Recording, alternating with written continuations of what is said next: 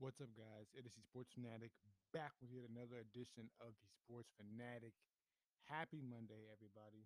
Um, hope you guys had a great Mother's Day yesterday. Hope you guys spoiled your mothers, uh, celebrated your mothers, because Lord knows, uh, without them, where would we be? You know what I'm saying? Without mothers, where would we be? Where would we be? You know, um, hope you guys have had a blessed, productive, safe day today. Um, and uh, yeah, let's just hop right into it. Today I have this is a little bit different of an episode. Um, today I come to you with breaking news from the NBA.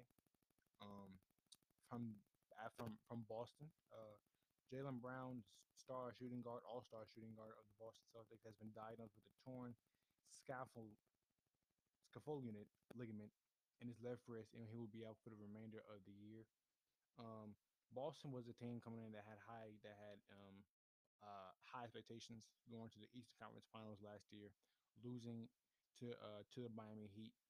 Um, you know they have one of the best young duos in the league, Jayson Tatum and and, and, Jaylen Brown, um, who will be stars in this league for years to come.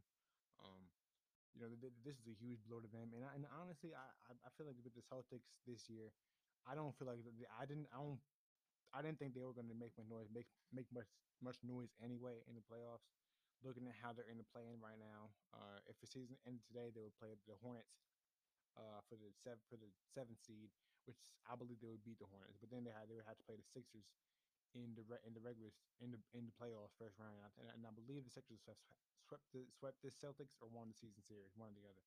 Um, and you know they have nobody to they have nobody to deal with Joel Embiid. He would he would go bonkers on them. So you know, the Celtics, you know, it's it's right now it's just look it's just the, you know, look forward to next season type of deal. Make a make a big move, you know what I'm saying? And um look forward to next year type type type of deal with them right now. And this is a team that they just couldn't get they just couldn't stay healthy. They they they, they, they couldn't stay healthy. They were wildly inconsistent. They were up and down all year. Had great wins, had terrible losses.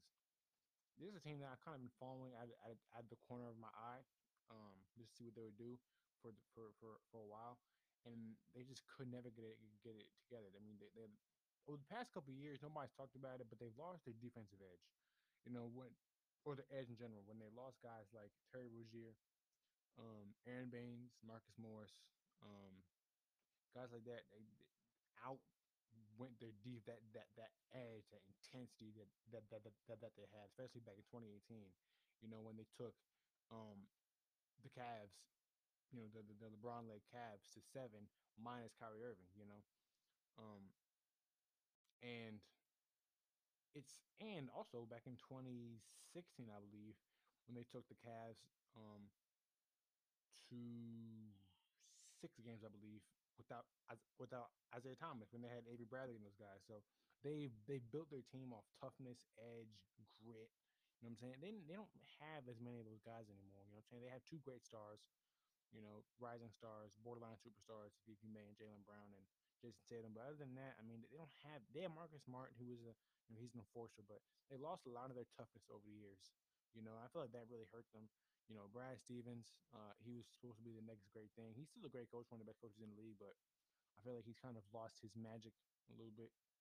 Um, and I feel like this is a team that just they just could never get their footing together. You know, this season, and it sucks because they're think they have so much potential. I feel like they will be. I feel like they'll be a lot better next year, definitely, especially if they make a move. Um, you know what I'm saying? Maybe get rid of some players.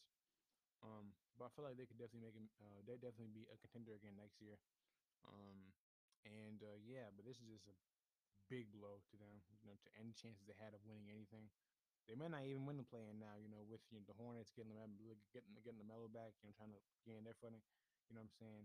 Um, they may even they, they may lose to um to the Celtics, and then they have then they would they would play the eighth and ninth seed, ninth or tenth seed. I mean, which is the Wizards or the Pacers, and the Wizards are surging right now. I feel like they're going to beat the Pacers, so it's not looking good for the Celtics right now. Um, it's kind of a look forward to next season type of deal for them, like I said, and uh, we'll see what's what's what happens, man. But hopefully Jaylen Brown gets better fast, and um, yeah, you know, we'll see what happens with the with the Celtics. But you know, that's just my little uh my little uh, take uh, on that t- situation today. Uh, and that's the podcast. Um, hope you guys enjoy. Let me know what you guys want to see next. And I'll catch y'all when I catch y'all. I will see y'all when I see y'all. Peace. I'm out.